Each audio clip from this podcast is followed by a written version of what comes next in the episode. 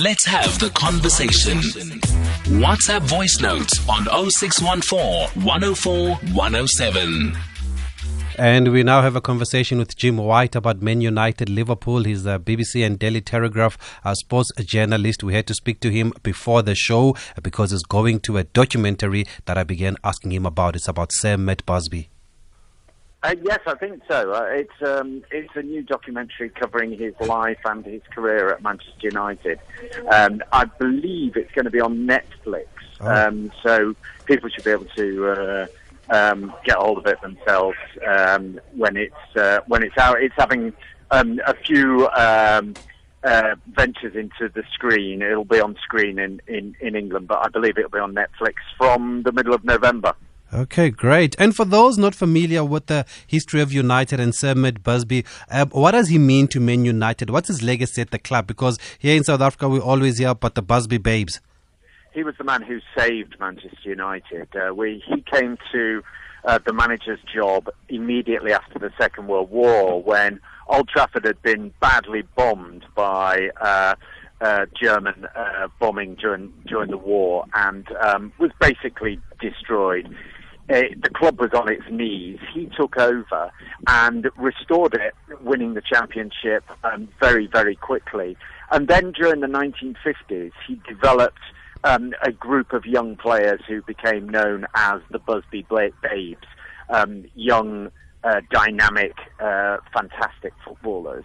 And um, uh, they were the first English team to enter the European Cup, uh, which was the forerunner of the Champions League.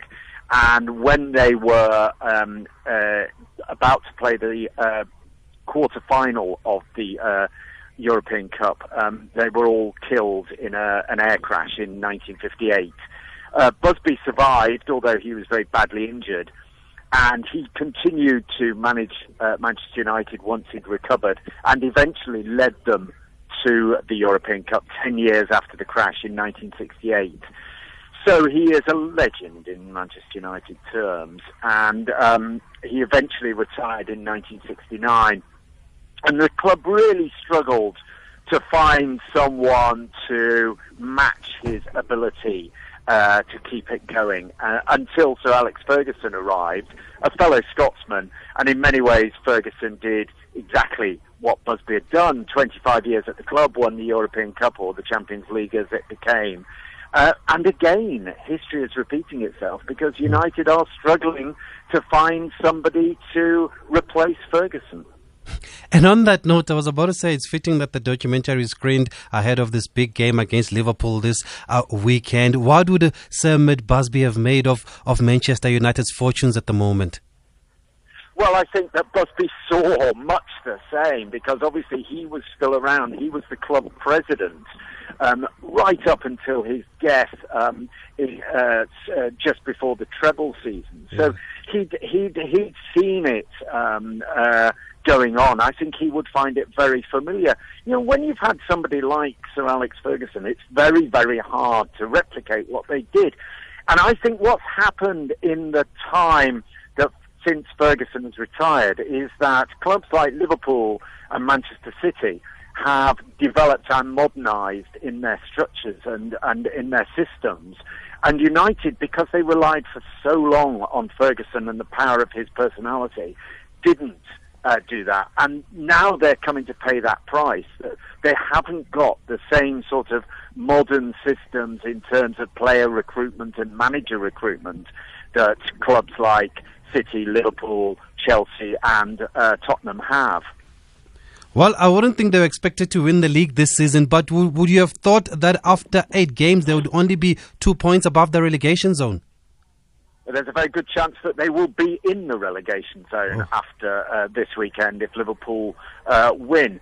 Uh, no, I didn't. Um, I thought that uh, Ole Gunnar Solskjaer, the latest man to try and step into Ferguson's shoes, Um, had done some good things over the summer. He had got rid of players who weren't good enough, and I thought his signings were very good. The trouble is, the squad is so hollow and lacking in depth and dimension uh, that um, they're really struggling at the moment to to do anything. And they, they're playing very, very badly. I mean, uh, they're not playing like Manchester United should.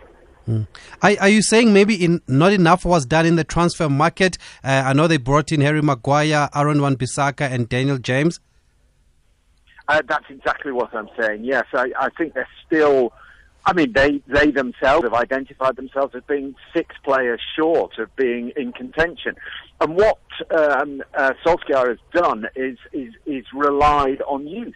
Now, that absolutely plays back to what we were talking about, Matt Busby's mm. legacy, that youth is really important. Developing your own players is really important at Manchester United.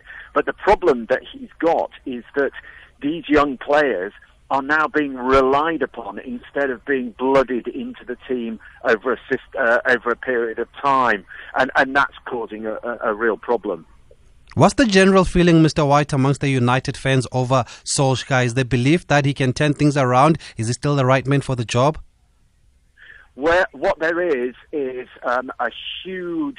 Uh, residual love for Ole Gunnar Solskjaer. You know, he was the man who scored the winner in the Champions League final in nineteen ninety-nine. He was the man who ultimately delivered the treble. He was a great servant for the club. He was loved by the fans, and they want to see him turn it round. But they realise that there are structural, institutional problems at United, and it is going to take time. The problem he's got is that transition is all very well, but you cannot fall as far behind as it looks as though they're going to. So I think he is under enormous pressure, but the one place where the pressure isn't coming from is from the match-going fans. I think if you look on Twitter, there'll be plenty of fans calling for his head, but actually when you go to the matches, the United fans are still very much in support of him. Mm. So then, how big is the game against Liverpool uh, for him? Are there any expectations? I don't think there are any expectations. Liverpool have won every single game they've played this season in the league. Um, they are um, a side that are the, cha- uh, the European champions. They are playing with a fluidity and uh, a depth. Every single part of the engine is very, very well oiled. You look at United on paper and you just think, this isn't good enough. These players that they have at the moment aren't good enough. Yes, okay, um, Harry Maguire, Aaron ba- Wan-Bissaka might become over time good enough, but the rest of them are lagging well behind. There's not a single player, with the possible exception of David De Gea, who would get into the Liverpool team, and David De Gea is injured on Sunday, so they haven't even got that one player. Paul Pogba is also out for Sunday. Was there any hope with if Pogba and De Gea were fit? I don't think so, no. I mean, uh, Pogba's uh, reputation is enhanced by the fact that he's not part of this. I think the only... The, the, the glimmers of, of, of, of light that are coming from this, um, Scott McTominay is playing well in central midfield and looks as though he might become a player of the future. Um, but oof, no, there's, there's, there's, there's, there's, even if Pogba and De Gea had been fit, there would be no chance of United winning on, on Sunday. On that note, is this match still England's biggest rivalry? Uh, because I remember when Arsenal played Man United, the commentators were saying it's a lost rivalry now. I think because United are slipping down, it has less significance in terms of position in the table. Um, you know, obviously, mm. City against Liverpool is is the big clash now. Um, but it's still there. In uh, the culturally, it's still there in, in, in the fans' minds. Um, for Liverpool, the fans will love going to Old Trafford with the thought of humiliating United. Nothing they would like more than that.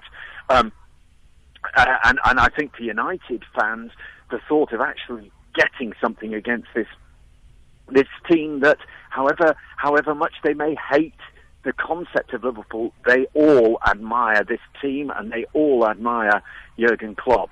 Um, so to get points against them will be a real achievement. It's not going to happen, but that's what they're hoping. And also we've been seeing stories here in South Africa of uh, uh, Allegri being linked with a move to Man United. There was a story that is already even learning to speak English to prepare for the job. Is there any truth or any momentum to these rumours? the noises that are coming out of Manchester United are that the board are still very much hoping. They understand that Solskjaer's got issues. They're hoping that he is the man that can turn them round. How much longer he can sustain that, I'm not sure. Yes, they might accept slipping out of the Champions League positions, but getting into the relegation positions simply cannot happen at Old Trafford. And I think Allegri is probably the kind of manager, you know, after his huge success with Juventus, uh, that they would be looking at um, for the future. I think Solskjaer, uh, he can't afford to let this paralysis carry on much longer. Um, people will understand, I think, if they lose to Liverpool. But if they don't start playing well, if they don't start at least scoring the occasional goal, um, I think I cannot see him surviving after Christmas. That's um, Jim White there, B B C and Daily Telegraph journalist, talking to us about Man United and Man United Liverpool on Sunday.